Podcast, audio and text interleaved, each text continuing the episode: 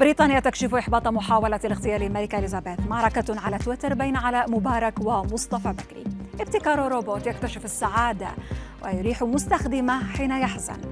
أبرز أخبار الساعات الأربع والعشرين الماضية في دقيقتين على العربية بودكاست.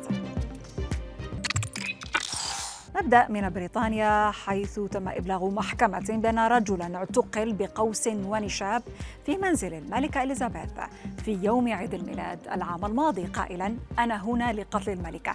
المتهم العشريني القادم من جنوب بريطانيا قال خلال جلسة استماع في محكمة ويستمنستر الابتدائية أنه يريد الانتقام من المؤسسة الحاكمة فيما وجهت له الشرطة تهمة التهديد بالقتل وحيازة سلاح هجومي. وكشفت تقارير أن الملكة كانت في القلعة وقت وقوع الحادث مع ابنها وولي عهد الأمير تشارلز وزوجته كاميلا وآخرين من العائلة.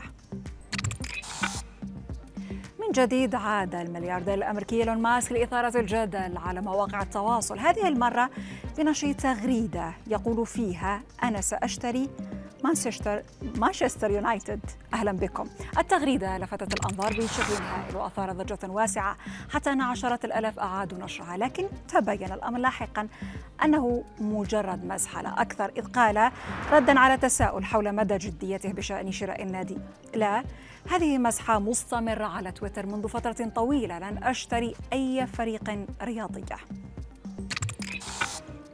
وإلى مصر هذه المرة حيث ضجت مواقع التواصل ووسائل الإعلام بحدوث سجال على تويتر بين علاء مبارك ابن الرئيس الراحل والإعلامي مصطفى بكري بسبب هجوم الأخير على رجل الأعمال نجيب ساويرس الذي أثار الجدل بتصريحات تتعلق بحادث حريق كنيسة المنيرة.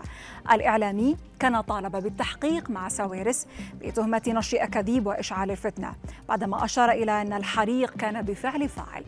ليرد نجل مبارك بأكثر من تغريدة اتهم فيها بكري بنشر الأكاذيب خصوصا عن والده مخاطبا. بكري بالقول طيب حد غيرك يطلب من النائب العام التحقيق.